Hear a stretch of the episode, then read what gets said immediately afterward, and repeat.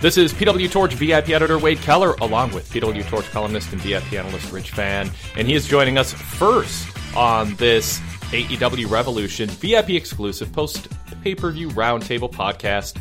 Momentarily, we expect to be joined by Todd Martin and Javier Machado, and we're going to review the show in depth. But I wanted to get Rich on, even though he has very limited time tonight with an early morning tomorrow, and these long AW pay per views on Sunday nights are tough. But Rich, thanks for taking a few minutes. Welcome. Yeah, thanks, Wade. A pleasure as always. Yeah, so we just saw Sting give a retirement speech, and totally appropriate for Sting. They go off the air as he says, as he kind of smiles and says, "Oh, I'm getting, I'm getting a time cue." Um, so the the fans in the arena getting uh, a, a, special moment to post on social media momentarily. Um, I want to get your your thoughts on on the execution of Sting and Darby against the Bucks. Sting and Darby winning. Uh, a coffin drop leading to a scorpion death drop. Uh, we had a walk and brawl, stunts through tables, broken panes of glass, Darby bleeding on the back, uh, Sting being crashed through a table off a ladder. Um, it, it, I think it had everything that we expected. I don't think it had anything that we greatly feared. I think they walked up to that line but didn't cross it. How about you? I thought this was the culmination of, you know, Tony doesn't. Tony's not a perfect booker. He isn't a perfect owner. No, no one is. But I think this was in the main event, the ending of the greatest run he had for any wrestler he's hired so far in his uh, time as owner of AEW, and probably the best treatment Sting's had in 20 something years. This has been like from every step of the way, Sting has been given a level of respect. Like even you mentioned in one of your reports, like the way he, you know, he's been presented here is a lot different than how he had either been presented in the tail days of w- WCW clearly in WWE, uh, kind of the ups and downs of TNA. And this match, you know, for all of my concerns, uh, you know, they even mentioned at the end of the, the promo before we got it cut off. Darby said he was going to die in this match if he had to, if it's Sting's last match. And I didn't think he died, but I thought he was severely messed up. Yeah. And, you know, the, the, the cut to his back and the lacerations and the glass and the pock the pock marking and it was just disgusting. And you could tell that he nothing was going to stop him.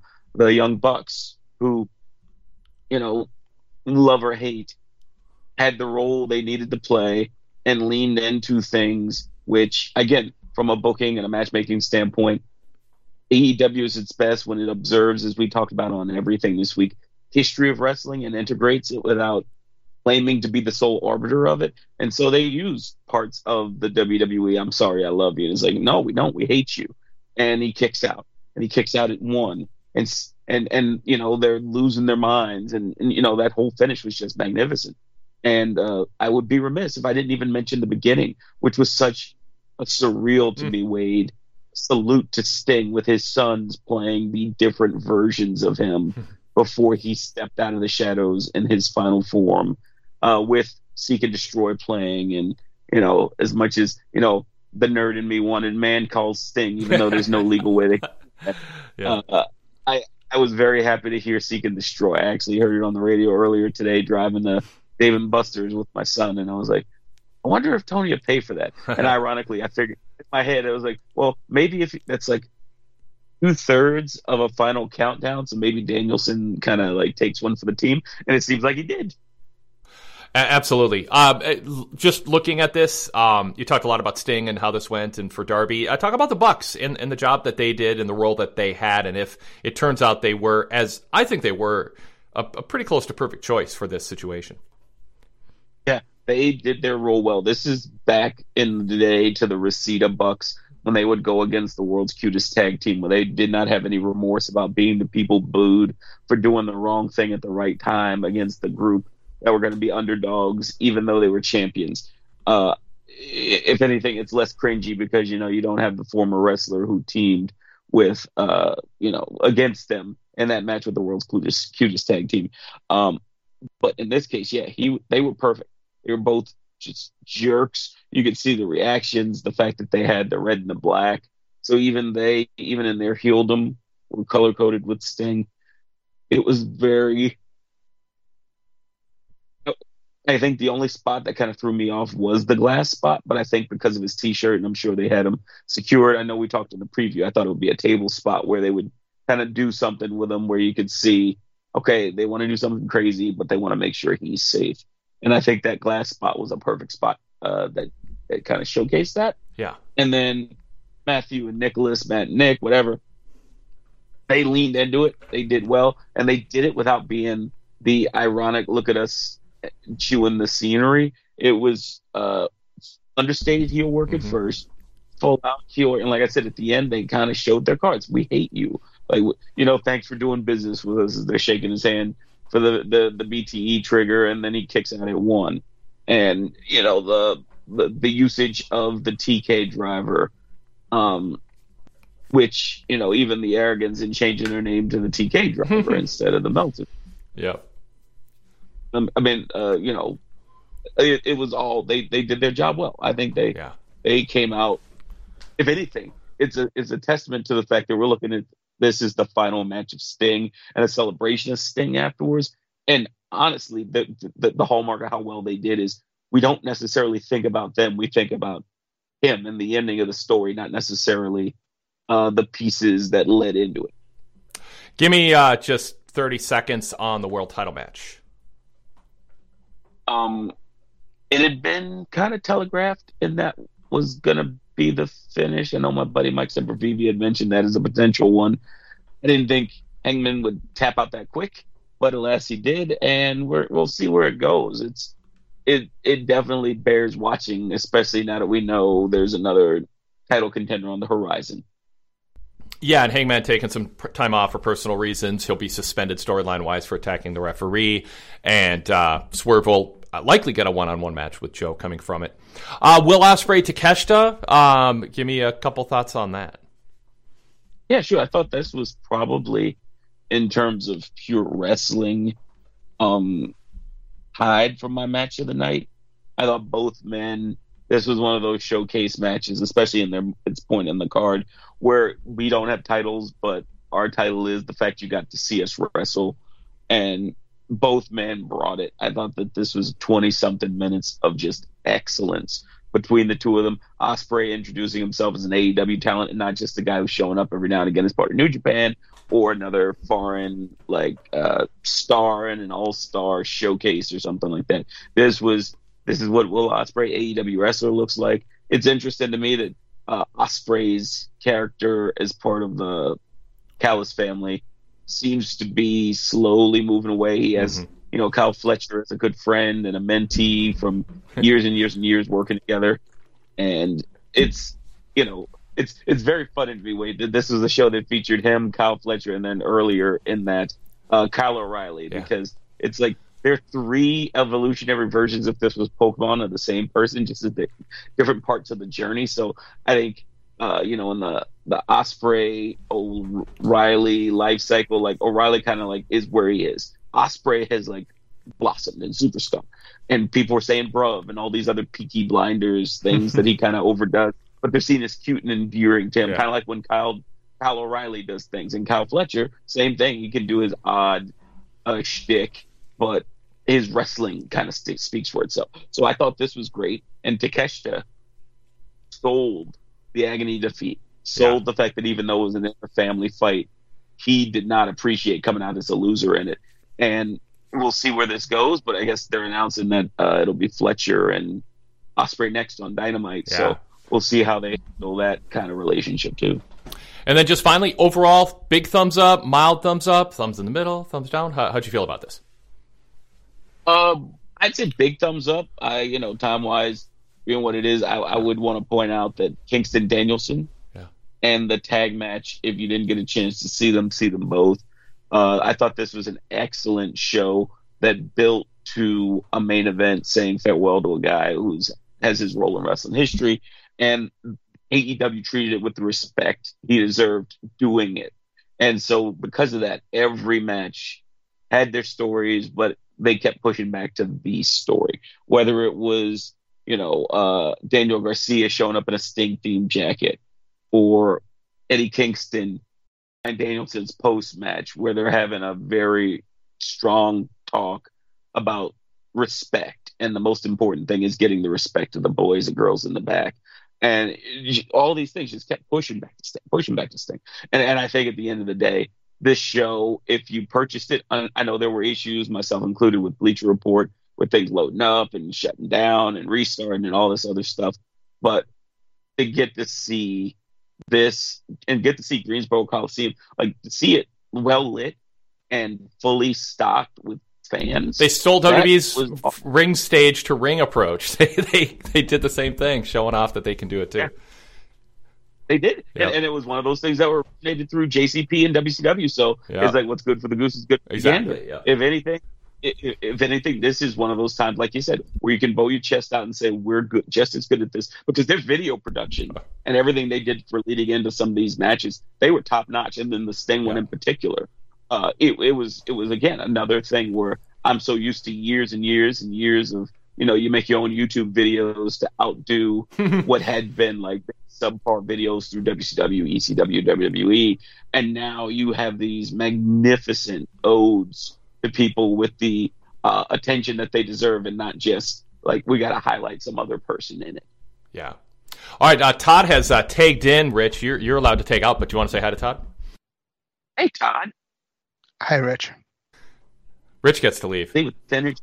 That's yeah. I get the tag out. I get to grab some Nyquil and pass out. So with that, uh, thanks again. Thank you all for going VIP, and uh, uh, hopefully you enjoy the rest of the show. Well, we'll talk to uh, probably Tuesday or Wednesday. We'll work out our schedule, Rich, and uh, hopefully you're feeling back to 100 percent by then. All right, sounds good. Thanks.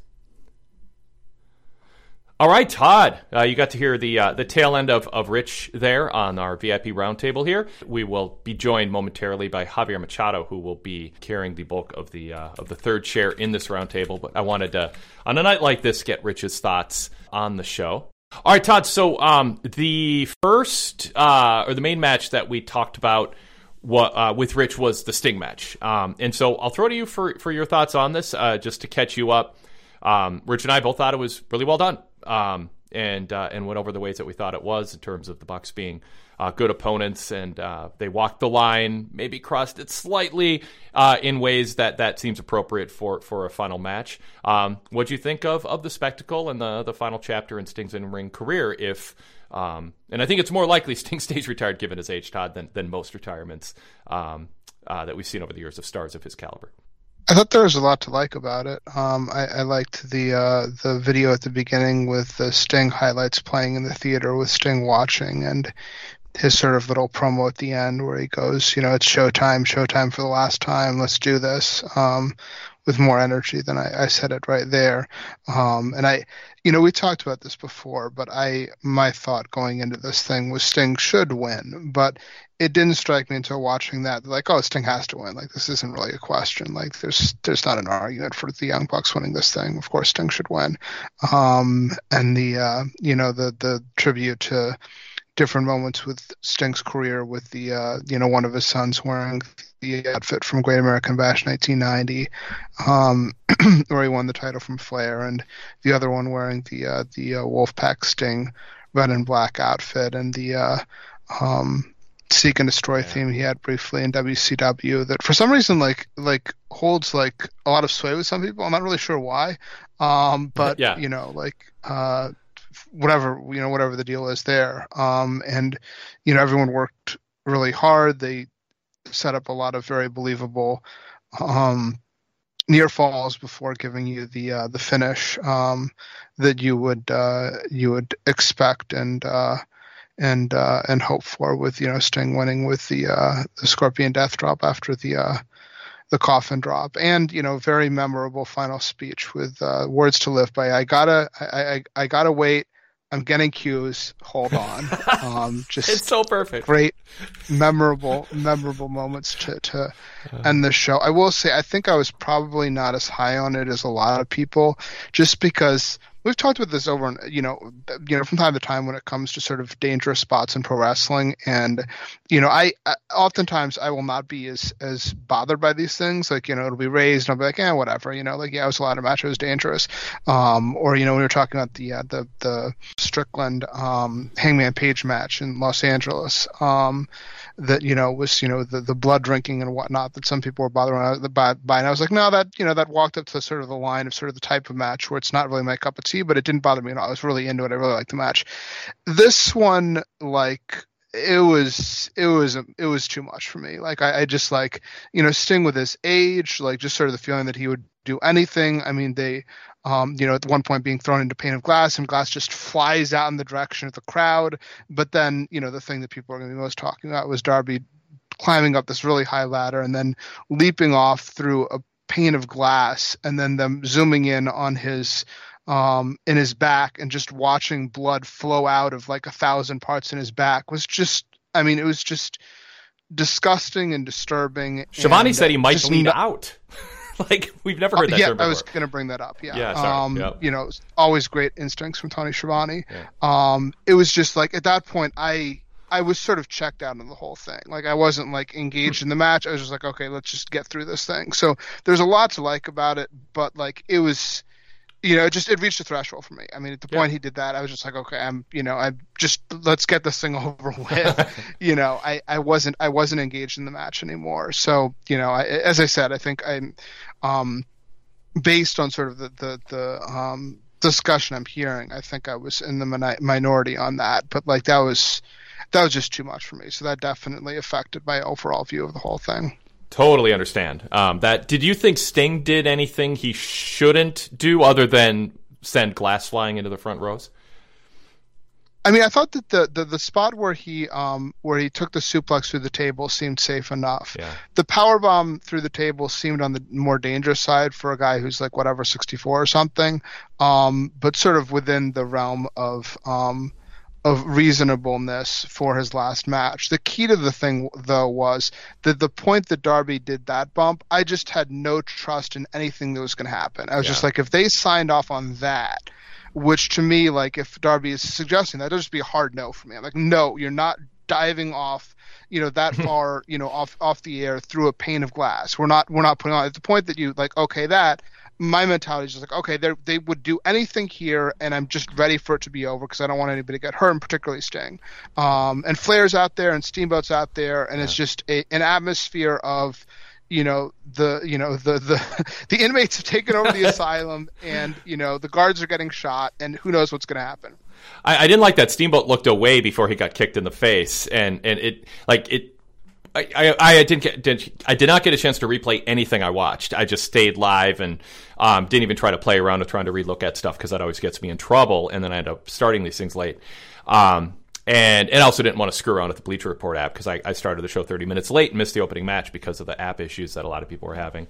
Um, but uh, yeah, I was I was worried uh, about Steamboat and Flair in particular going going too far, and Steamboat just kind of dropped on into a heap uh, on the ring apron, and he's had a, you know had the history of some things going wrong. So um, they they I was, I was I was worried about everybody. I'm always worried about Darby, um, and, and I get um, totally get that being a threshold, uh, you know, cross crossing a line um, for you. We do have uh, Javier Machado now, PW Torch contributor. He wrote the uh, primer uh, preview and predictions article for PW Torch uh, for this show. Javier, uh, thanks for tagging it. I know you had to uh, drive home from your brother's house and get set up, so we've been uh, doing things a little unconventionally to start with Rich at the beginning, and then uh, and then hearing from Todd about the Sting match. But welcome.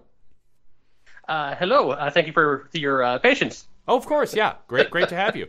So all we've done so far is, t- I, I guess, with Rich, we get, got a few thoughts on some other matches, but um, mostly the focus has been on the Sting match. So uh, you've heard the tail end of what Todd had to say here, um, and so I'm going to get your thoughts. Uh, what you think about the Sting retirement match, the spectacle of it all, the the build up in the the video and the empty theater beforehand, uh, the match, the bumps, the chances that were taken, and the and the post speech. Whatever stood out to you the most. Yeah, I mean the uh, the the bump with um, uh, Darby Allin. If it had been anybody else, it probably would have taken me out of the match. But it's Darby Allin, so I was already kind of prepared for him to do something stupid, crazy. Um, so once that happened, I'm like, okay, he's going to be looked at, and let's see. You know, I, I I was able to block that out while the rest of the match was going on.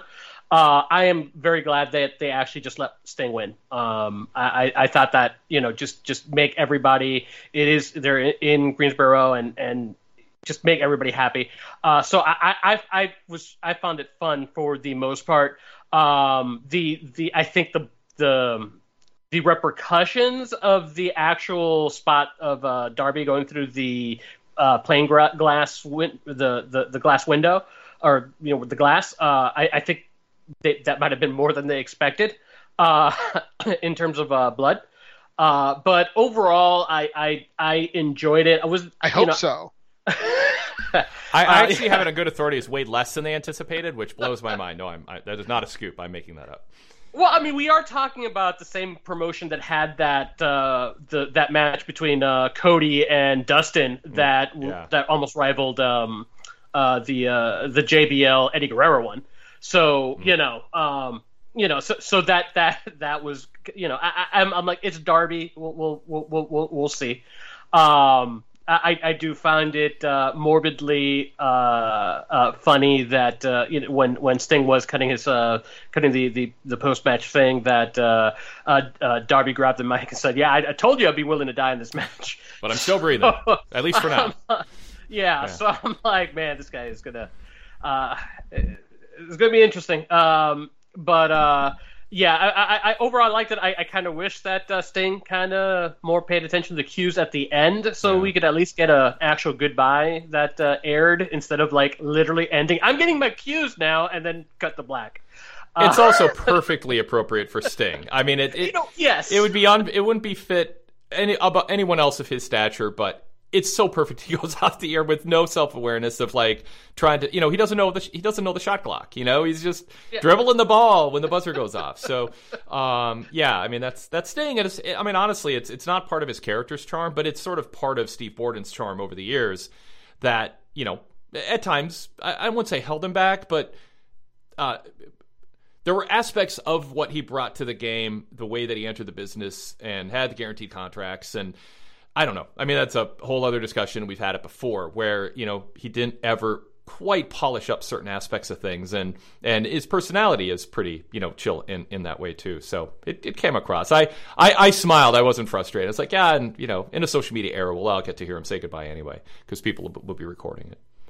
Yeah, uh, and, and overall, it you know it, it, they basically just threw a lot of wrestling conventions out with uh, Sting essentially no selling some oh. of the craziest moves and stuff like that. Yep. But at this point, this is like, uh, you know, like like the goodbye. So it, if you're gonna throw away all the rules, let's just, just let's just have a party and, yes, and go for it. So I was, you know, so I I enjoyed it for for it being his last match. It will not like I, have other issues. Throughout, I had a couple other, uh, a couple, maybe a couple other issues throughout the show, but uh, in in terms of how things were presented. But it, this was just like it's fine. It's this last ma- match. Everybody goes home happy. This is the Sting is portrayed as Superman, and there's not going to be another Sting. So uh, overall, I, I, I, do give it a, a thumbs up. Uh, th- my biggest worry, however, was the Ric Flair. I'm like, please don't do anything crazy. I mean, even the the double super kick was like. Yeah a bit much at that point for me because you know Ric Flair just looks like he'd keel over at any moment. Uh, I was less worried about um, uh, uh about Steamboat because he he looks more spry. Uh, mm-hmm. I, I, mm-hmm. don't know what his actual real situation is, but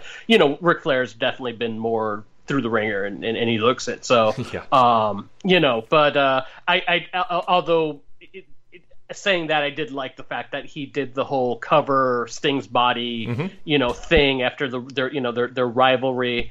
Um, don't like how in commentary they say, "Oh, they're friends." I'm like, no, no, no. In in in the wrestling world, they're not friends. In the wrestling world, they're bitter rivals. That's why this moment should mean more if you're that's what you're selling as opposed to saying oh yeah these guys are lifelong friends so yeah uh, i saw that you know so uh, overall I, I i did enjoy it and I'm, I'm glad they didn't get too cute with it, like teasing that Flair was torn and he was gonna like maybe yeah. turn. It's just nah, just have Flair come on, cover up for cover up Sting. The Bucks are jerks, and uh, and then he pays the price for it. But he's willing to, uh, you know, he's willing to take a bullet for Sting, so to speak. Todd, did you did you like the overall arc and, and the end point of, of Flair's involvement in this? It was fun. Yeah, I mean, I, I mean, I, like I said, I, I, I would have enjoyed Sting, uh, Flair turning on him one last time, and then Sting yeah. beating him up. So I, I, you know, we didn't get that unfortunately. But yeah, I mean, it was you know, it was basic stuff. You know, Flair looking out for his, uh, his old rival turned, uh, his turned friend, and those despicable Bucks, you know, attacking him, um, for, uh, for trying to help. It was, you know, was basic stuff. Uh, Todd, anything else you want to bring up about the the whole Sting presentation tonight? No. Uh, and Javier, how about you? Uh, and do want to give kudos to the Bucks for really getting the crowd, you know, just hating them. Yeah. you know, just being just the worst. A- absolutely. Okay, so let's talk about the world title match, and then from there we'll just start at the beginning and march through the rest of them. Um, the uh, three way for the AW World Heavyweight title was the second to last match, appropriately so.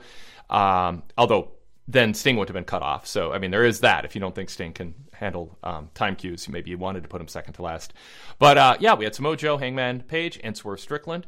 And uh, Joe retains when Hangman taps out. The announcers brought up did Hangman tap out just to spite Swerve so that Swerve wouldn't have a chance to beat him or Joe? Um, Hangman in the match beat up the referee pretty brutally. Uh, we heard Excalibur say fines and suspensions will be coming his way. Uh, Fightful reporting tonight that uh, Hangman expected to take perhaps months off um, due to personal reasons undisclosed, and it was touch and go whether they'd even be available for tonight's show.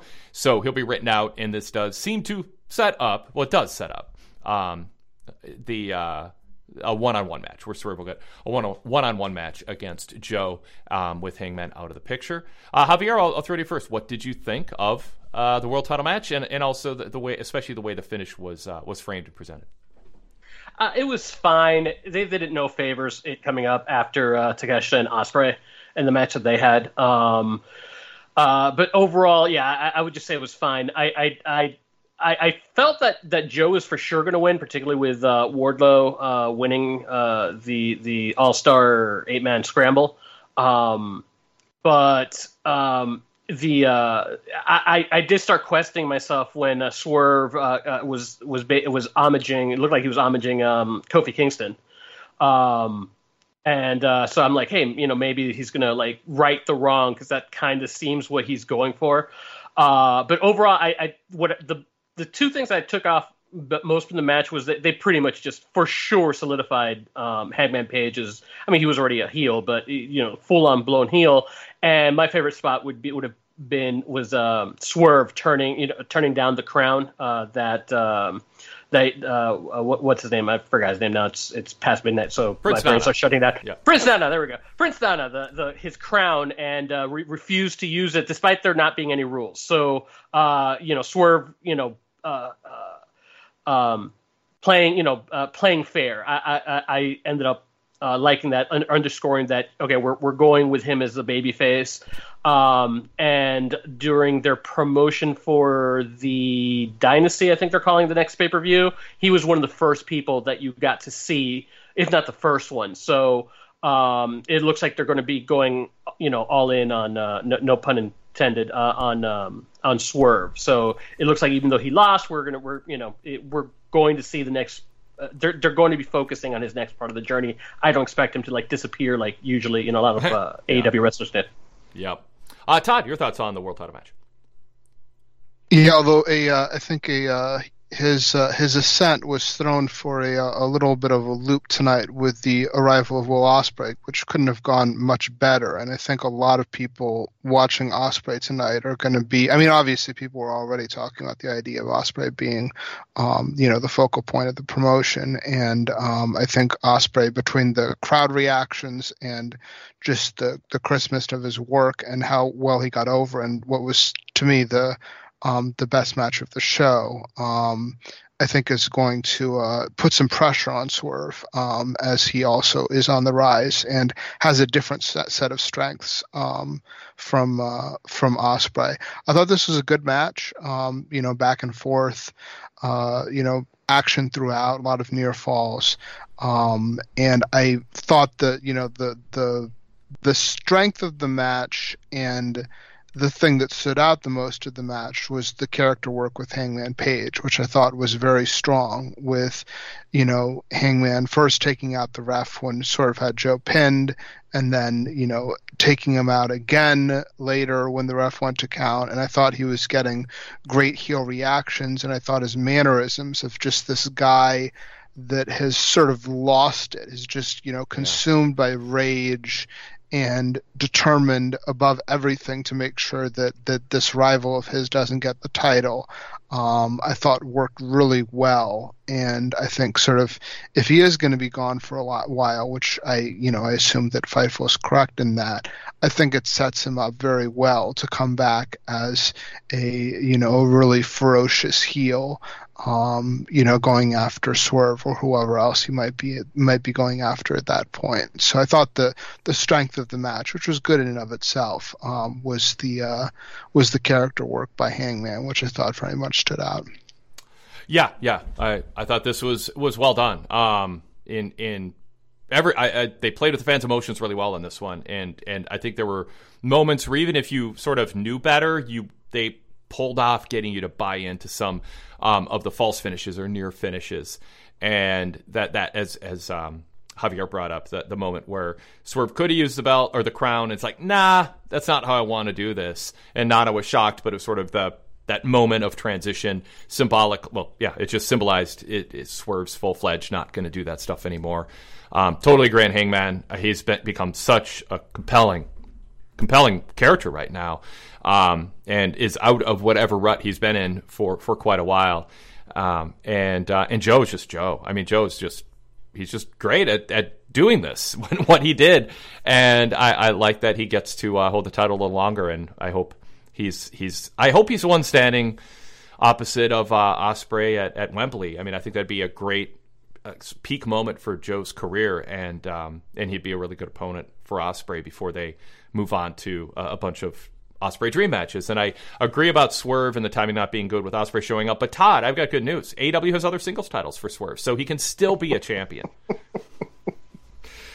All right. Um, let's uh, let's jump to the start of the show, which included at the in the pre which included a pre-show. Um, I won't. Well, it could it take forever to list everybody in the match, but the Gunns and Jay White and the Acclaimed um, against Private Party, Jarrett Satnam Singh, Jay Lethal, and Willie Mack. The Acclaimed and the Gunns won this one. This match made me angry. Um, Billy Gunn like took like five big moves in a row and kicked out. And then he pushed Jay White aside to go. Let I'm the bigger guy. I'm going to stand up, uh, stand up to Satnam Singh. And it was just way too much uh, Billy Gunn.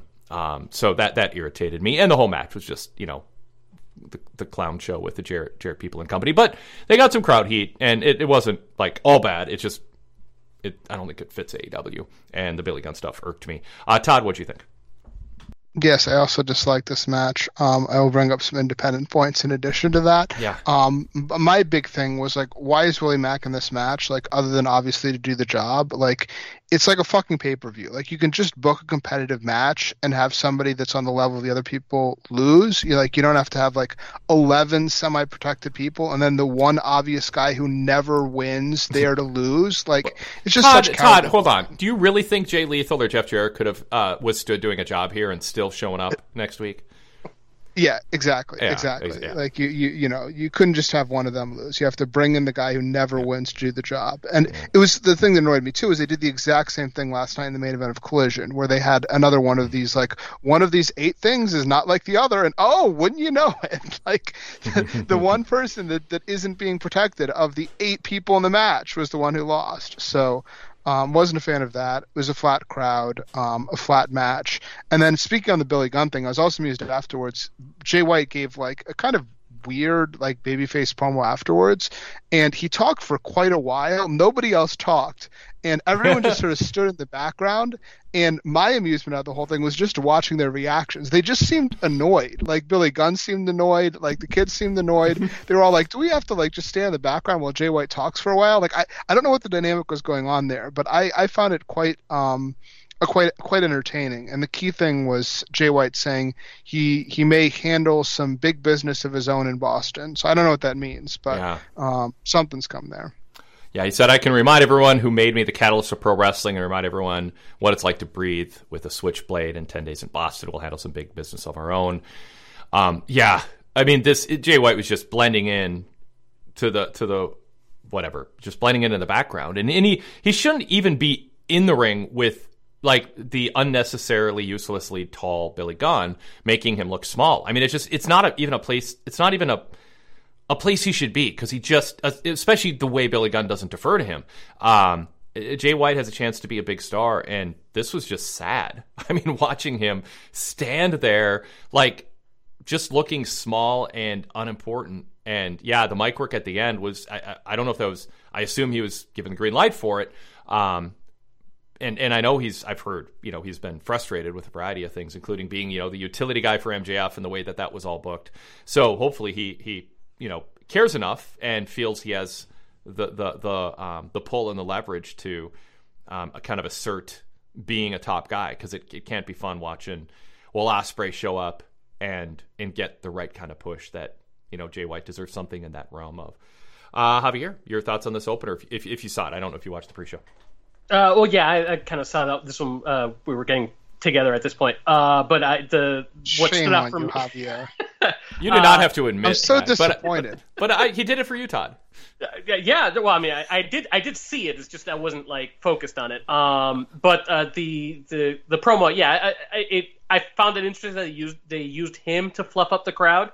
Um, you, you know, to get people invested in what was coming up because you know he was talking about the other matches that were gonna. Uh, he, you know, he did the rundown of the the card that was coming It's up. It's like he was a GM promoting the show. Yeah, and and then he flipped to the I'm going to now get my stuff in because what I'm doing here is really stupid, and maybe what I'm going to do next might be a little bit more uh, uh, interesting. Uh, yeah, they, they cannot get him out of this. I I, I, I have a, a high tolerance for BS, a lot higher than Todd does. Uh, but I'm I'm way That's past. with definitely true. I appreciate that. Uh, but uh, yeah, I, I'm I'm way past them doing something with Jay White. I mean, you have Jay White, you probably have Okada coming in, you have Ospreay, you have uh, Takeshita, you have um, you know Swerve on. Uh, you have like some top guys that could be facing each other and jockeying for positions, and instead we're we're stuck with with this. All right, then uh, a vignette aired uh, on the pending return of Pac. He said, "You'll never get rid of me, Tony Khan," and he compared himself to a cockroach. Uh, usually not what people volunteer to do. Um, and he said he'll drive AEW into a new age. Um, a lot of uh, you know kind of special effects here. I thought it looked pretty good in in that uh, in that cap. Um, uh, uh, Todd, any any thoughts on on this? Uh, I guess you know reintroduction of Pac after he disappeared again. Not much. I mean, it was you know it was well produced, and Pac's you know always a welcome addition to the show because he's a uh, a really good wrestler. Yeah, uh, uh, Javier, any thoughts on this? Yeah, I, I could have sworn I saw this promo already. I think they just took something they already filmed and like uh, put scenes in different order, in, in different orders because it, it feels like I've seen about thirty promos of Pac coming back and then like him not really doing anything. Yeah. I mean, uh, some of it's because of an injury, some of it's been because of visa issues, some of it's been because of COVID, some things have been, you know, for, for, for a bunch of issues. But I, I really can't get behind this guy right now because, you know, just like Miro, I can't get behind him because it's it's all starts and stops with them. So, um, you know, maybe if it sticks, I'll be able to to, to you know. Uh, uh, you know, get more into his character, but How about how right about Malachi it's- Black? Can you get behind him at least, Javier? no, no, uh, it's the same thing. I mean, I know mean, he is, yeah. that's the problem with like ninety percent of the roster. When I mentioned with Swerve, like hopefully he doesn't disappear because Yeah. I mean, same thing happened with Takeshita because you know because I mean, Grant, I Kyle understand Fletcher it's- yeah, I mean, uh, yeah, Kyle Fletcher. is like okay, now he's he comes he comes out now after not being on TV or anything to to for, you know for the Ospreay uh, challenge, uh, you know, uh, for on Wednesday. But yeah, it, it's it's this is what's for me personally the most frustrating thing uh, with the you know.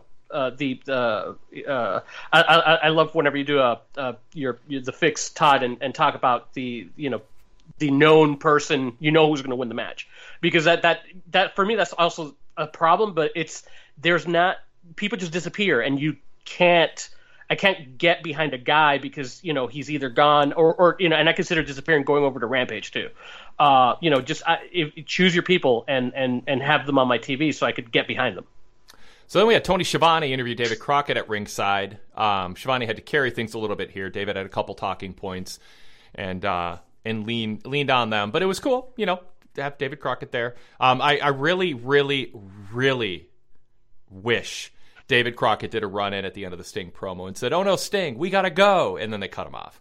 Um, for people who who live through the NWA Worldwide Wrestling syndicated shows, where they do ring entrances for the heavily advertised main event, and then after ring entrances, the bell would ring, the rest would lock up, and David Crockett would say, "Oh no, Tony, we gotta go," and they would do that all the time as a way to try to like get you excited about a match, but then make you pay pay money to see it. So those of us who watch David Crockett in real time, it would have been good for him to do a, a run in on, on Sting there instead of Sting just leaning on the top rope and saying, "I got a time cue." Um, but uh, Javier, any any thoughts on uh, David Crockett's performance here briefly? Uh, not really. I, I, I, that had never really been super familiar because I started like when that era had already passed. So. Yeah, yeah. I'm sure a lot of people are scratching their head if, if, David Crockett did a run in and said, "Oh no, Tony, we got to go." But I would have gotten a kick out of it. Um, yeah, I, I, mean, I know more the historical, you know, yeah. uh, the historical bent, but yeah, yeah. I, I, was not really into wrestling at that point. uh, t- Todd, any thoughts on uh, David's performance? Wade, it's not all about you. all right. Um, then Julia Hart and Skye Blue took on Willow Nightingale and Kris Statlander. Um, Willow and Statlander won this one. Uh, Todd, what'd you think? By the way, before this, they also had Orange Cassidy in the background telling the, the best friends to stay in the back, and thankfully that didn't end up costing him in terms of like the interference costing him. But I don't know when this became like a trope where like the idiot babyface tells his friends to leave him alone against a heel who has friends who interfere all the time. Like I just like I don't get why baby faces repeatedly do that, particularly here where they weren't even setting up the finish. But yeah. anyway, um, yeah, I thought the match was uh, was was okay. Flat crowd again, which um, worked against it. But I thought the match was generally, you know, the action was generally pretty good. Few, few clunky moments, but um, overall, um, I thought it was good. And you know, Willow and Statlander won uh, clean, so uh, they continue the story here of um, of Willow and Statlander being uh, um, presumably uh, divided over time by uh, by Stokely and his methods. All that I recall from this match is, is the ultimate example of a horrible breaking up of a pin by a third person because uh, Julia landed a moonsault on Statlander and made the cover, and Willow, quote unquote, broke up the pin by leaping over both of them, grazing them Julia remained on top of Statlander. The referee was unfazed, and the ref just stopped his count because something flew over them. It's so dumb. If you're going to break up a pin, break up the pin. Don't just touch the person on the back and expect the ref to stop his count. It's get it's gotten so sloppy over the years, and but then I, everything got better from there because it's hard to not. Uh, Todd or, or uh, Javier, any thoughts? Uh, well, uh, on the uh, Orange Cassidy thing, uh, at least I-, I think it's more damning of what he thinks about his friends because his reasoning was, "Hey, I don't want you to get involved because you're going to get your ass whooped." you get, That's true. Yeah. Hurt. Yep.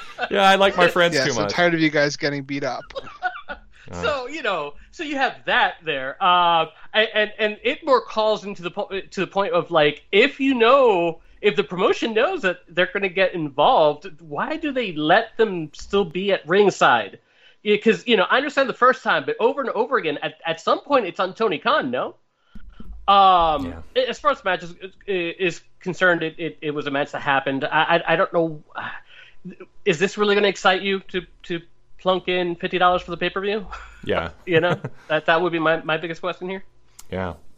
Uh, not much advancement in the uh, the the uh, storyline with Stokely Hathaway. He just kind of ran and celebrated with Willow and Statlander. So that. Uh, I mean, I, I wouldn't. I don't know. I wouldn't use zero hour to finish or to con, to continue storylines that are happening on, on on Rampage or Collision. You know. Yeah. Yeah. All right, uh, so we go to the main pay per view, and this is where I spent 30 minutes hopping from my phone to my tablet to my laptop to two different TVs or two different Roku boxes, trying to figure out why the Bleacher Report app wouldn't work. And then when I paid for it, it said, Your purchase is not connected to your, the event. Please go to this tab, which was hard to find, and restore your events. And that didn't work. And um, so, yeah, that, that was not fun. But it eventually just came on like 30 minutes later. So I missed this match, is, is what I'm saying. But um, uh, Javier, I'll throw to you uh, your thoughts on uh, Christian, uh, um, the uh, uh, Daniel Garcia versus Christian Cage match. Yeah, I thought it was good. It was a, standard stuff that you would see from uh, from Christian Cage. I, I, you know, him being the the the veteran over um, you know, t- taking it to um, to Garcia, and then when Garcia would, you know, come back, he would heat, uh, uh, he would uh, do some sort of cheating. Christian would do some sort of cheating in order to, you know, g- gain the advantage.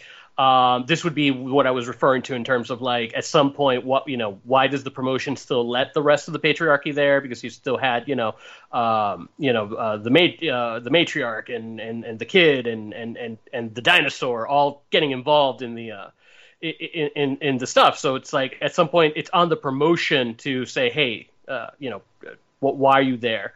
Um, but it, it was fine. It was fine match. It was uh, for it being the opener. Uh, Todd, your thoughts? Yeah, I thought it was uh, a pretty good match. You know, Christian doing his um, his uh, his usual shtick. Uh, Daniel Garcia was the first of a few wrestlers to come out with Sting gear. He had a Sting uh, Sting jacket. Brian Cage did his uh, Sting uh, thing earlier. I liked Matt Menard standing up for for Garcia again and fighting off Killswitch. Like even if obviously he's going to get his ass kicked by Killswitch at some point, like just sort of the babyface standing up for his buddies. I uh, um, I enjoyed that. I was I was uh, stuck at one point where um, uh, where uh, I think it was um, I don't know I actually don't know who it was of the commentators. One of the commentators declared there is no one in pro wrestling with more to answer for than Christian Cage. I was like, allow me a counterpoint on that one. Um, and uh, I thought that the finish was uh, was kind of a weak one with uh, with Nick. Not even kind of. It was a weak finish with Nick Wayne interfering. How'd you feel with Tony Khan saying Christian Cage is the best wrestler in AEW during his media call a couple days back? I mean, I can see why someone would say that. I mean, he's got strengths in terms of like the the package of a personality and playing for heel heat and being a good wrestler that um, not a lot of people have these days. Um, so you can I can see the argument for him being a total package. He certainly would not be my choice, but I understand why someone would argue that. Yeah, and I was I was surprised Tony did, but I was actually like, I don't think he is the best performer in in wrestling right now. But for all the reasons you said, it's not like this ridiculous premise. But I'm just glad Tony Khan appreciates what it is about Christian that he does so well because so much else of what Tony does, I think, could use some of the the the finesse, the efficiency, the the the the cleverness, the the veteran savvy in getting a lot out of less um, physically um, that Christian does. And so I, I, was like, I was surprised he said it, and it's I think for a lot of his audience, they they would think it was a bit of a stretch, but I also am like, well, I'm kind of glad he recognizes how good Christian is at a lot of, at a lot of those things. But I mean, you would think the promoter would be saying, you know, it, it's Will Ospreay or it's it's Bryan Danielson, um, especially you know the, the aesthetic of, of Tony Khan and, and, the way that he presents his product. Um, well, I mean, given yeah. that Christian has sort of turned it around and, and been a very effective heel, he also like you know you got to get some shots back at all those people that that that uh, went after Tony when he put over Christian so big when he came into the territory. Uh, Javier, um, what'd you think of Eddie Kingston and or did you did you start with uh, Christian da- Garcia? I threw to you on that. Todd, what'd yeah, you yeah, what'd you yeah. think of Eddie Kingston and, and Bryan Danielson? Um, sorry, I thought this was fantastic. I really like this match. Um, it seemed like I liked this more than, than most people because I, I, you know, like it seemed like it got praised but it didn't get raves, and I, I, I really enjoyed this. By the way, they they added a little. You've been Wade of source you've been of course being the drum for finding ways to present the the show a little bit differently. And they they tried something here that was you know was lifted from UFC but you know it's it's fine to lift things from other people where they had the female interviewers backstage explaining how the wrestlers are approaching the match before the match, and then they, you know, they're, they they, didn't do interviews, but they were Eddie and Dan and Danielson were training in the background and sort of getting ready for the match, and um, uh, and uh, Renee and and someone else were, you know, sort of explaining their, you know, you know, their uh, mentality and how they're approaching the match, and it sort of gave it sort of a uh, a sports like feel and sort of a different presentation. So that was, you know, sort of an example of, of AEW thinking of different ways to um, to sort of present the product. And again, something they've been doing in, in UFC for a while now. Um, I thought this was the first match where the, the, the, crowd seemed really hot. I mean, the crowd was into Garcia and, and Christian too, but like this one, they were really into it. And, um, you know, I just thought it was really good. You know, snug, uh, snug, uh, uh, uh, snug striking back and forth.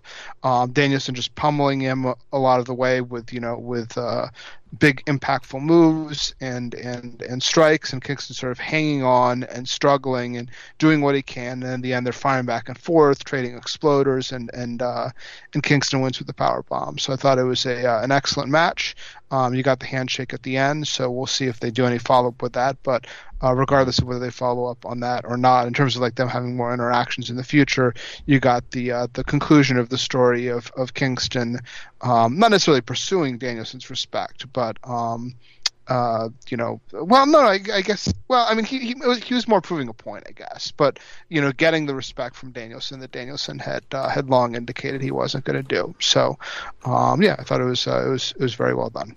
And Javier, yeah, it, it was more. Um, it was less him having to earn the respect because uh, it, it, was more Danielson going after uh, Kingston to avenge the loss that he had in the uh, in the playoff portion of the uh, Continental Classic.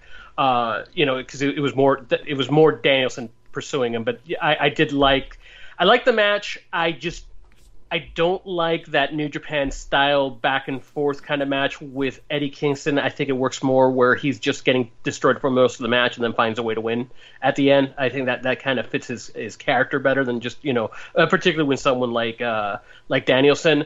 Uh, so yeah, it, I, I while I like the match and like if I were to give it star rating, I'd give it like three, maybe three five. Um, but uh, but I, I'm just not a super Kingston fan, honestly.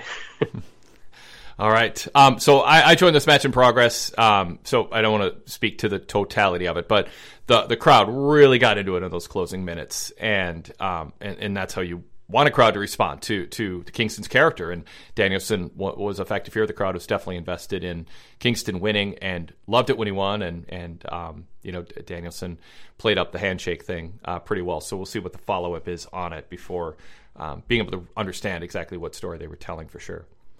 Um, all right, so then, I, just in time um, to see the fir- my first full match of the pay per view. I, I, saw the majority of Kingston Danielson, but I got to see all the ring entrances for Lance Archer, Magnus, Hook, Powerhouse Hobbs, The Machine, Brian Cage, Wardlow, Dante Martin, and Chris Jericho. An all star scramble, all star with an asterisk next to it. Um, and Wardlow won in 16 minutes. I thought this was what you'd expect for a match with this many people in it and a mix of styles. They um, knocked all the, the smaller guys out of the ring, and then we had a, a, a mini um, meat madness uh, segment.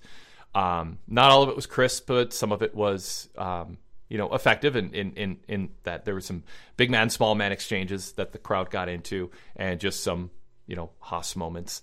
Um, yeah, and I mean, for for a match where it was just all over the place, the crowd was into it enough, and, and that can help save something from being a, dis- a disaster if the crowd was completely quiet. And the the downside is, um, you know, it would have been. Um, I think most people saw Wardlow winning, and it was uh, Dante losing, the most politically palatable person to lose, and so that was um, a, a, disappointment. Um, Javier, what do you think? Yeah, th- this would be the match I would have had in the zero hour because it was just fun. It, yeah. it, it, was fun and and it was enjoyable, you know, experience which didn't really need to be on the pay per view. Um, uh, I, I, liked the, uh, I did like the uh, the meat madness. We're still going to get the meat madness thing. You had the crowd chanting, you know, meat and all that stuff. Uh, Wait, which Excalibur had... said he thought they were saying meat, which I thought was great. um, and then there was the um, the the the Beyond Meat uh, one when the uh, smaller guys did the exact same thing, which I, I, I was just having fun time fun time uh, with that. Um, but yeah, I, I, I, thought it was a fun match, and it, I mean, it, it, was obvious Wardlow was going to win. It was like the most probably the most obvious thing of all, since uh, it fits into the whole uh, uh, undisputed kingdom going after all the titles. So you know, we're probably going to end up getting uh, Wardlow and, and Joe on a big Dynamite show. Uh, uh, or, uh, or are we due for a Battle of the Belts? At, They're not going to put that on Battle of the Belts because nobody watches it and they've waved the white flag on that. Let's be honest. yeah, yeah, yeah. I get. I mean, if Wardlow gets his title shot in Battle of the Belts, Wardlow should realize he's never getting a push. yeah. Sorry, Battle of the Belts, but your brand is dead. Uh, uh, yeah, that was that was sorry, that was dead after the. I, have never been more upset at a freaking show after the second one. Yes. Uh, Todd, what do you think of uh, uh, All Star Scramble? Yeah, I, I, wasn't a fan of this match. Um, it was sort of like a ladder match without a ladder, um, which meant just a series of spots. Yeah. You know, they just sort of did spots, spots, spots, spots. And unlike a ladder match where you have a lot of climbing, here people weren't even going for pins. So it's just like hit a move, hit a move, roll out, hit a move, hit a move, roll out, hit a move. And, you know, they weren't even all landing that well. I'm I'm over the meat stuff. It just seems sort of kitschy and stupid to me at this point. Um, just sort of wink, wink, aren't we being amusing sort of thing, um, as opposed to sort of more meaningful engagement in what's happening. And then, as you mentioned, the you know the, the path of least resistance finish at the end as well. So I I didn't like very much at all about this, honestly. Yeah. All right, uh, then Orange Cassidy and Roderick Strong, AEW International title match. Strong captured the AEW International title. They've been playing up for a while. How beat up and what a grind Orange Cassidy, what a grind of a schedule Orange Cassidy's put himself on. They talked about his first reign and then his second reign and how it's just stacking up. And he had uh, set a record for kinesio tape on on his, his rib cage and abdomen when he uh, took off his uh, jacket or shirt or whatever at the beginning of the match. And uh, but they had a, a, a back and forth match. Uh, Strong ended up uh, winning with a leaping backstabber. Uh, announcers immediately started talking about Cassidy's toughness, even even being willing to be cleared. Uh, the doctor made it clear he barely cleared was barely medically cleared yet again. Um, and then also afterwards, we got Kyle O'Reilly with uh, long hair. He's been growing his hair out for two and a half years since we last saw him, and uh, he hugged uh, Roderick Strong, but was not willing to put on the undisputed Kingdom T-shirt. I just think he has a better logo idea, but maybe he just doesn't want to be in their faction, which would also be a very good career move on his part, probably. Um, fan chanted, "Welcome back," and the announcer said O'Reilly seemed conflicted. Um, uh, Todd, what'd you think of this? I thought it was a good match. Um, I uh, I appreciated the fact that they um, they just gave you a finish at the end um, because I think it, I, I was expecting to do some sort of nonsense finish, and I think particularly the nature of like as you mentioned the story here, which is Orange Cassidy sort of being worn down and you know you know battling to, to hold on to this title. I think that is better served at the end by him just sort of being worn down and beaten than you know screwed. And I think moreover with Roderick Strong um, someone that has not had a lot of credibility during most of his AEW run. If you're going to make him a champion, um, you know it's it's better to uh, to give him uh, you know a stronger win to try to get him uh, get him over in that position. So I thought it was a good match. I thought it was a good layout in terms of what they did with the finish, and then you got a surprise at the end with the uh, return of uh, of Kyle O'Reilly, and it's you know nice to see him back. He's been through a lot, so I'm glad he was able to uh, get back to a position where he's able to perform. I think the longer hair is a good look for him too. Um, it, it kind of recasts him, and it, not everybody looks good in long hair, but I, I, think it works for him and makes him feel like a little bit bigger of a star. Uh, Javier, your thoughts? I'll leave the judgment on people's hairstyles to others. Javier? Uh, yeah, the um, uh, Roderick Strong is interesting for me because I, I, there's some matches that he's in that I really really liked, and this is this is one of them.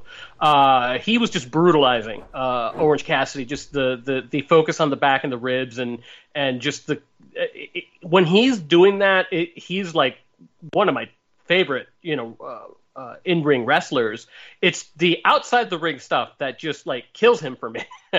Um, but I, I, thought it was effective. It, it made sense that this was going to happen. Uh, they have been playing off the whole, um, you know, the the damage that he's been taking, uh, that uh, that uh, Cassie has been taking. So it, it just made sense. I, I was surprised that it was as clean, uh, that, that it was, you know, that they just went that way, and and because of the brutalization that uh, they put him through, uh, particularly since you know he was already coming in uh, hurt. So I, I really dug the match. Sadly, because uh, I was thinking about this, it, it, feels like it's probably the most logical story, character-driven story that they actually have going on, uh, which is more of a in, you know d- damning indictment of the rest of the stuff that's going on in AEW. But uh, but I, I, thought it was a fitting end for what Cassie for Cassie's title reign. All right. Uh, then we have Jon Moxley and oh, I'm, I'm, sorry. I'm sorry. One, one other thing. Yeah. And, and also, also, it uh, the Kingdom needed this. They, they said that they're going to be going after titles and stuff. So this also helps uh, prop up when Wardlow uh, faces Joe. Uh, it helps prop up that match a little bit, just because there's already a member with the gold, and that was that's their thing. Is they're going to they're going to try to capture all the gold uh, in in AEW. So yeah. Yep. Or at least a lot of the gold. To capture all the gold would be an impossible task. yeah, yeah. That four or five or seven or ten. uh, yeah, that's true. Good clarification. Um, so yeah, then Moxley and Claudio against FTR, um, and uh, this uh, ended with Claudio and Moxley winning. Um, they went uh, 23 minutes. Um, Javier, what do you think? Uh, yeah, this was a good match. Um, it, it, it it's what I expected. It's hard to talk about it. It's what I expected from from both of them. Uh, the ending was interesting. With the uh, we, we have another begr- what looked like begrudging respect between the two teams. Uh, although the the fact that it it they just beat uh, FTR uh, had the feel particularly since it, it just feels like AEW never does it uh, nowadays, that it just had the feel of like FTR is leaving the territory now. Uh, I'm thinking the idea behind this is um, they they did talk on commentary a lot about how the uh, the team of Moxley and Claudio have been beating a lot of teams, and beating FTR is just going to be the feather in the cap, which makes me think that I'm assuming um, that uh, that you know uh, with the Sting retirement that the uh, the titles are probably going to be you know vacated and there'll likely be a tournament. And I think the idea is to uh, set up Moxley and Claudio to, you know, being in, in high level contention for that, if not be the next uh, uh, title holders. Uh, Todd. Yeah, I, th- I think that's right. I think you're looking at them wrestling for the uh, the vacant tag titles either at the, the next pay per view in St. Louis or the uh, um, the uh, the Double or Nothing pay per view in, in May, depending upon when they time the uh, the tag title tournament. I would think probably the latter. Um, I thought the match was uh, was good, not great. Um, I was expecting a better match, frankly, um, but I thought it was sort of uh, you know the crowd was sort of subdued early, and um, the match didn't feel like it really got clicking until the final few minutes. Um, and the final few minutes were uh, were strong, but I don't think it was you know enough to have this sort of like really hot match. And maybe my expectations were just uh, you know too high because I was thinking this was going to be one of the uh, you know real standout matches of the night. And I guess you could argue it was, but um, it, you know for me, I thought there were you know a few matches that were uh, you know a level above, and uh, you know this one I would you know, seemed more more comparable to me to the Orange Cassidy Roderick Strong match, which is sort of a good match, but not something that people are going to remember in uh, you know in a in, in a week or two. Yeah, yeah, I thought it was a very good tag match, uh, but you know, it, it, fit its place on the card. It wasn't a show stealer. Um, you know, it, it was a little bit of a bummer. FTR lost in kind of their home market, but I think it was for for a larger purpose. Um, and yeah, but but I mean, you know, good match. But yeah, I was I was expecting something more, and it took a little while to kind of get get um, get get rolling too, um, which sometimes is fine. But in this case, yeah, I don't think the second half made up for the first half being a little more um, just I don't know how to say it, house show structured, just you know, long beat down. Anyway, uh, Toni Storm, Deonna Purrazzo, uh, AEW Women's Title match. Uh, Toni Storm wins in 12 minutes. Um, uh, uh, Todd, was this the breakout match for for Toni Storm for you? Uh, no, no, um, this is not good. You know that that would have been uh, many years ago in in uh, in uh, in Stardom. Um, I thought this was uh, this was fine. Um, you know, it was a lot of sort of mat work. It I, I mentioned a few points when the crowd was kind of subdued, and the crowd here was the most subdued it was, I think, all show. It was, you know, it was a pretty dead crowd after the uh, the entrances, and I thought it was pretty notable. They had Mariah May come out with the old Toni Storm entrance, and the crowd really popped for the Toni Storm entrance, um, thinking it was Toni Storm. And then when they realized it was Mariah May, they were considerably less energetic for yeah. the Toni Storm um, entrance with her current gimmick, which I thought was notable. I, I would not mm-hmm. have expected that. I mean, it, it, certainly fits into my view of the whole yeah. thing, but um, I, I, was sort of surprised because you know obviously there's a lot of people that um, that very much like this current St- Toni Storm gimmick, but after they teased the uh, you know the old thing and then they brought out the the new thing, the crowd was not reacting very well. Um, and you know the match, which again I thought was fine, but the finish certainly did not help things with Toni Storm tapping out. But then the referee was distracted by Luther, looked like a total idiot, and then Toni Storm, you know, hits the pile driver for a pin. So very much sort of a you know cop out, give everybody something finish where you don't really put anyone over. So yeah, that was not a uh, not a positive. And um, yeah, the the Toni Storm whole act is not. Um, I don't think lighting the world on fire in terms of uh, being something that is, uh, you know, is getting over something important. I mean, obviously there are people that are amused by the, you know, the, um, the gimmick, but I, I don't feel like it's, you know, a, a particularly strong part of a, uh, of a professional wrestling show. I enjoyed Taz early on saying, "I get confused. Sometimes the screen turns black and white when Toni Storm comes out. What's what's that all about?" Um, uh, deconstructing her, her, her gimmick and, and acting confused by it all. Uh, Javier, your thoughts?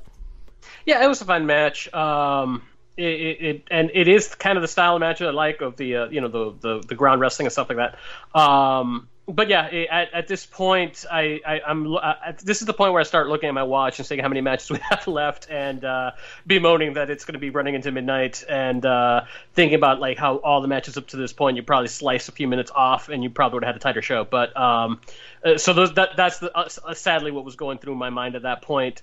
it, it is surprise. So I'm surprised that they they they, it was a screwy finish uh, to uh, quote unquote protect uh, because uh, it feels like they haven't done that much for the uh, women. So I wonder if they th- that means that in Tony Khan's eye they see more uh, more in Purrazzo. Um, that was that's worth protecting because a, a, lot of the you know like when Taya Valkyrie came in they just beat her and, and, and other and other wrestlers but they didn't do that with Deonna so just curious what Tony's mentality uh, wasn't booking that booking that finish. Uh, also in this match, Taz. On... Oh, sorry. Go ahead, Todd. You, you I, mean, I, no, I assure you what you're saying I'll, is more relevant. No, what you're saying is going to be more relevant than what I'm saying. So go ahead. Okay, that's fine. Yeah. Um, on on the note that Javier brought up about the uh, the crowd reactions, um, I thought that you know this has been a discussion we've had from the very beginning in terms of the decision to go as long as they do, and if you're making the argument that we often do that they go too long, this was, I think, the strongest example you're going to have, uh, the strongest point that you're going to have for that because so many times in the past where they've had these long shows, um, the crowd, while they get subdued or tired at a few points later in the show, you generally have sort of an energetic crowd for most of the show.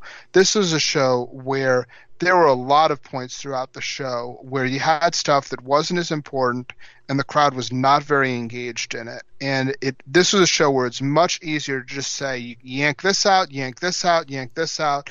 It would be much easier to to put this into a more compact four hour show where the crowd would have been into everything and it would have felt like a hotter, you know, you know, better show than it did with the other stuff thrown in there that the crowd wasn't that into and didn't feel that important. So I think this was sort of a strong um, case study if you're making that general argument. And again, not everyone is not everyone is on board with that argument. There are definitely people that like just sort of the you know the marathon nature of the shows. But I thought this was one that sort of makes the case better for that perspective than some of the other shows. Well, if Tony's doing what did he estimate nine pay per views this year? Was that his estimate on the on the nine media 10. call? Nine to ten. I, I just think you make it, if you're doing four a year. I get the argument of oh, let's do four and a half hours. You know, half hour or not, four, even five hours of the pre-show. It's every three months. You build that, build up that anticipation. Um, big crowd, big energy, big fight feel. You guys can save up your energy, but. And it's sort of like, you know, NFL games feel more important because there's one a week compared to NHL, NBA games, especially baseball games. Um, collectively, seasons mean a lot, but individual games mean less when there's more of them. Now you can make the argument since we're having more pay per views, not every one of them, they all should be shortened to three or three and a half hours at you know or 320 you know maybe that's a sweet spot for giving people quote their money's worth and making it feel like a big show. But maybe it's time to cut back if you're going to do that many. The so I, I enter that into the discussion but also and it's a serious question. How much heat does tony get if he runs a pay-per-view todd without a women's match on it, even if that's the more that's the obvious one this month that can be can be uh, trimmed to make the show tighter and better. Well, I think there are a number of candidates on this show, but yeah, I think you would definitely get heat if you had um, no women's match on the show. So that would be a uh, more difficult thing to pull off. Although I, I, will say this, like if they, you know, if they bring in Mercedes Moné, which I'm certainly expecting. Um, Why? And she's, you know, on, and she's on, um, on each of these pay per views.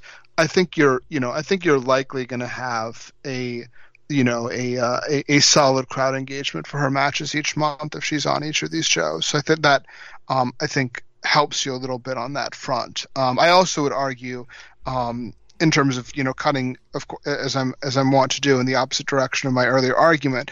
If you are going to um, you know to make the argument that you want to keep these shows longer, I, I, think there might be some trepidation about the idea of running more shows and then cutting the length of each of them. And then you can sort of people might argue on the other side, well, look, you're you're running more of these shows and you're giving us less bang for our buck. Like it's sort of a ripoff. You're asking us to pay more and you're giving us less. So um, that might you know incline them to um, you know to want to keep them longer to uh, to not have the feel of uh, of you know running a bunch more shows and then giving you less content in them.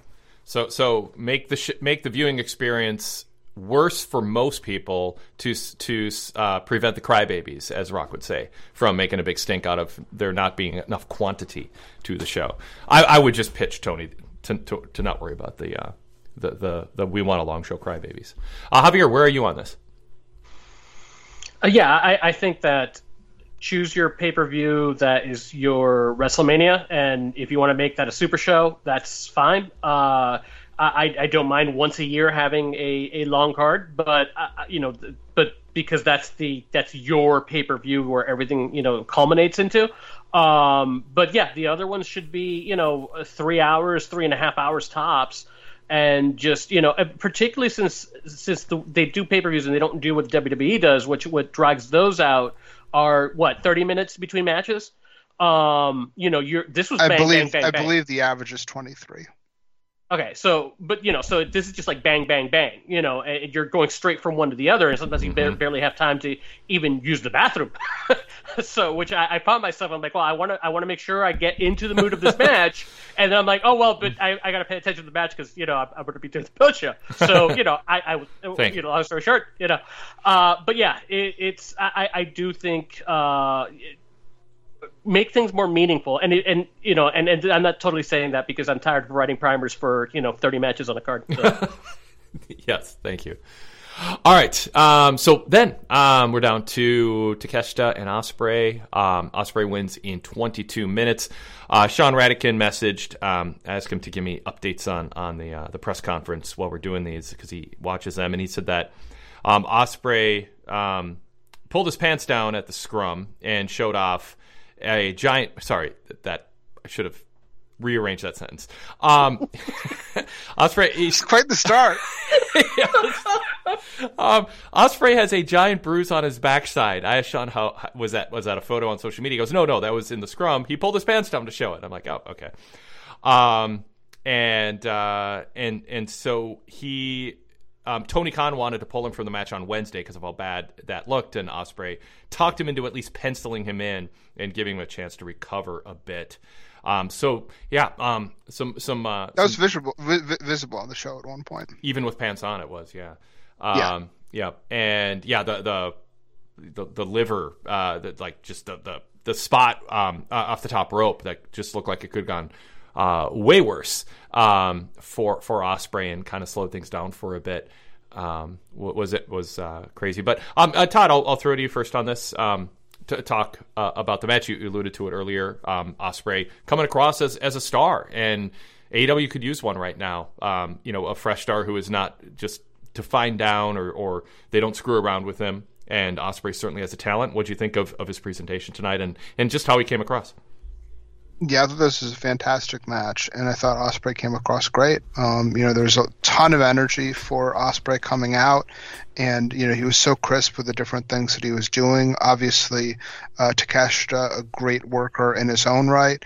Um, I thought uh, Callis did a great job on commentary, putting it over. I thought it was a uh, a really strong match, and on top of it being a really strong, exciting match, I thought the best thing on the show. Um, I thought that you know, depending on how you feel about the you know what the Sting thing was, but in terms of sort of a match, I mm-hmm. thought this was far and away the best thing.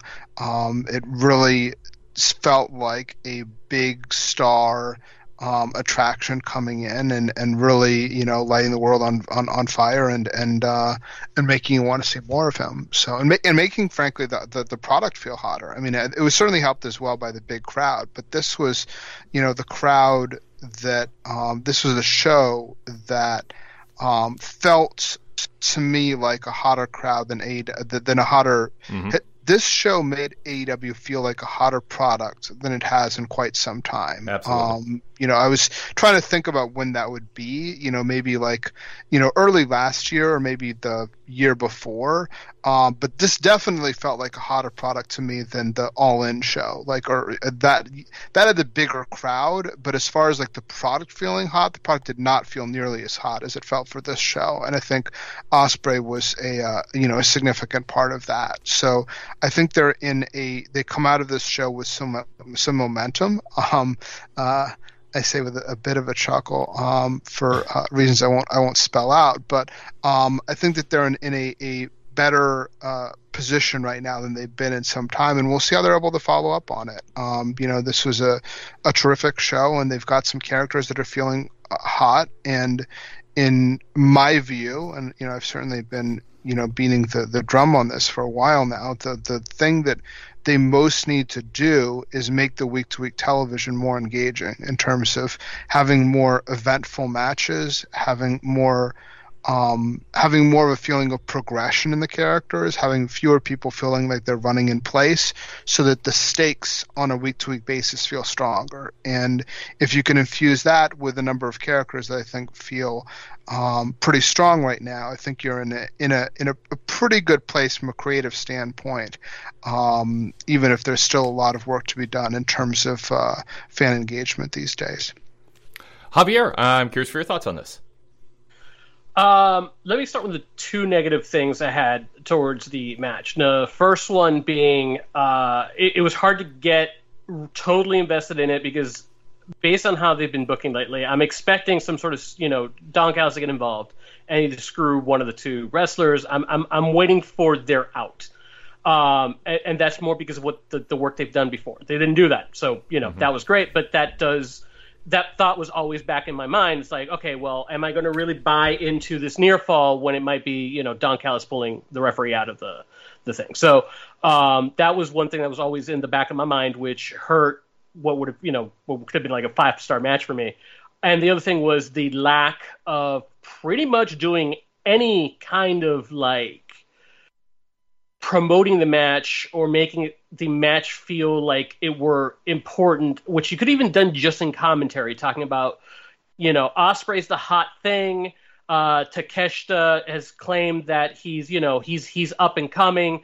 Uh, Ospreay's already established. What does it mean for the particular wrestlers? I think there was a lot of stuff that they left on the table that could have made add to the meaning of the match instead of it just being a really great technical uh, one of the best uh, counter wrestling matches I've seen in a long time.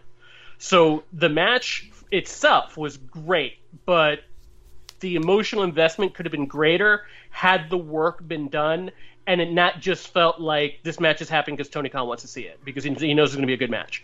So had more work been done, like in the slightest, I think it would have been emotionally. I would have been more emotionally invested in it than just being very, very pleased by the excellence of execution uh, that that we saw. Mm-hmm. So, the, but the good stuff, if those are two uh, critiques.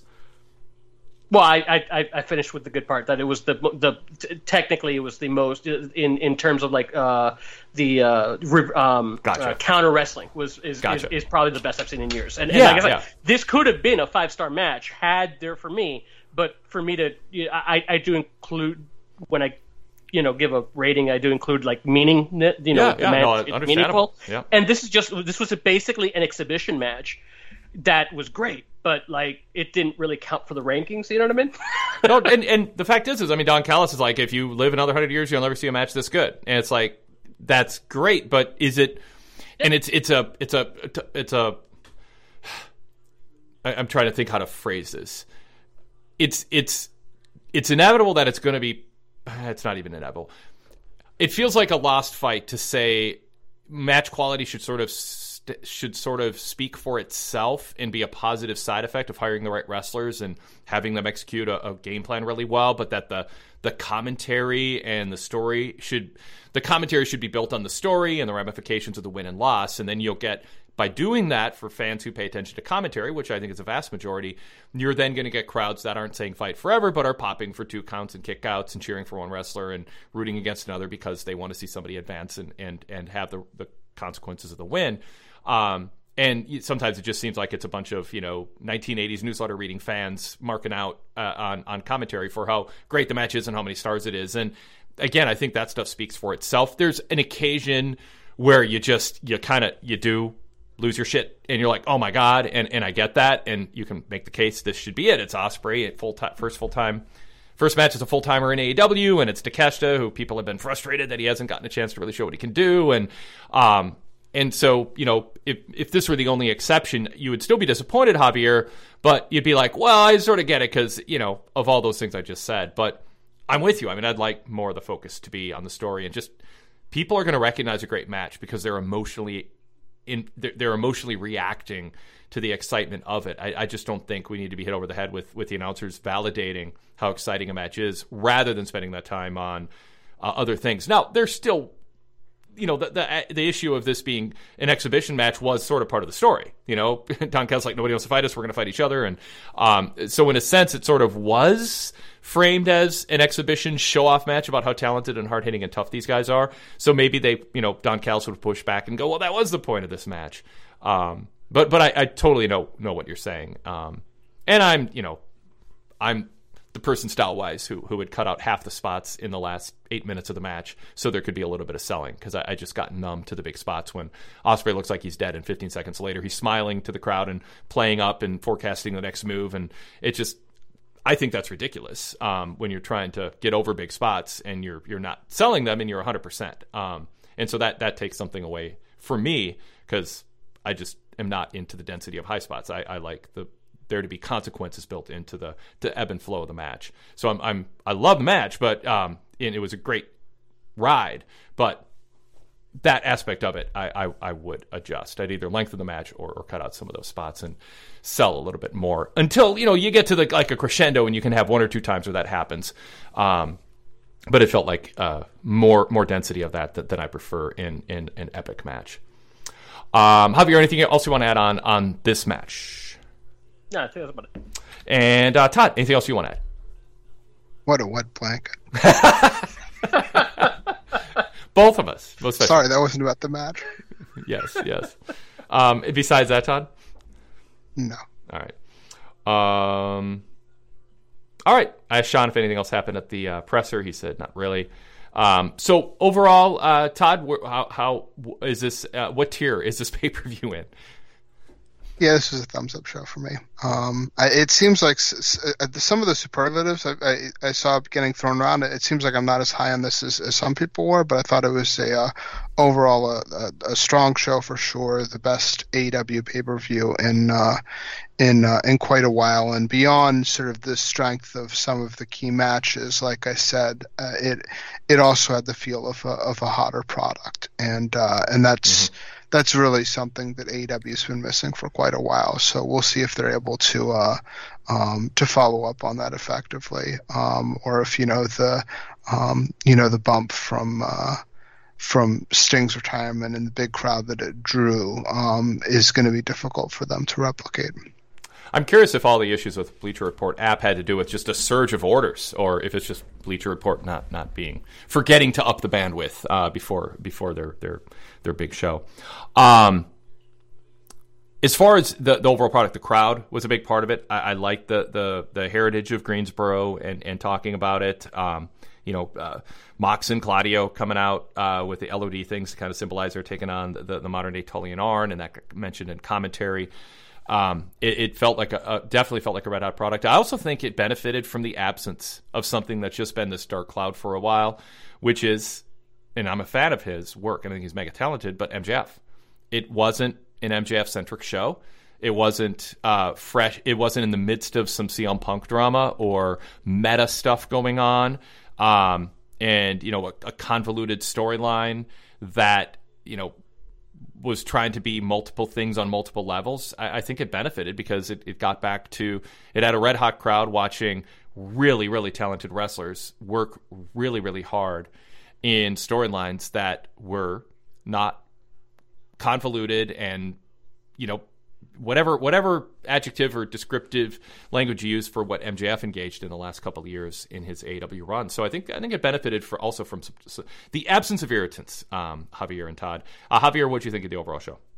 Yeah, I thought it was a good show. Um, it uh, harkened back to what we uh, used to say, where uh, not super interested going in with about 80% of the card, probably interested in like 20% going in. Uh, in my case, it was the uh, Sting's retirement and the Takeshita um, Ospreay match, and uh, the stuff I wasn't really interested for the most part uh, exceeded my expectations. And at the end of the day, you know, it, it, it felt uh, it felt like a, a, a good time overall. Um, uh, with the exception of um, uh, my brother had already fallen asleep at eleven, so. uh, Man, you didn't have to listen to him. You just got to watch the show. You got to focus on on yeah. everything else. Yeah. So yeah, no, uh, but uh, yeah, definitely a fun experience. And um, uh, my my my thought is with the expansion of the number of pay per views that they're doing. Um, there's also the question of like how you're going to uh, uh, pace the storylines you're doing if you're going to have these 10, 12, 13 match pay per views. Um, if that's sustainable. And what does that mean towards to dynamite? Because you do have big dynamites that they build to. Are these are those going to be going away and they're going to be replaced by pay-per-views? So that that's something interesting to uh, to pay attention in the next in the coming year. Yep. Uh, todd any final words on anything? No. All right. Uh, javier how about you? Uh, probably do but i rushed here and left my notes in the car so uh, that's about it for me. Thank you for rushing. Um, thanks uh, javier. Thanks todd. Thanks rich uh, thanks, VIP members. We'll talk to you all next time.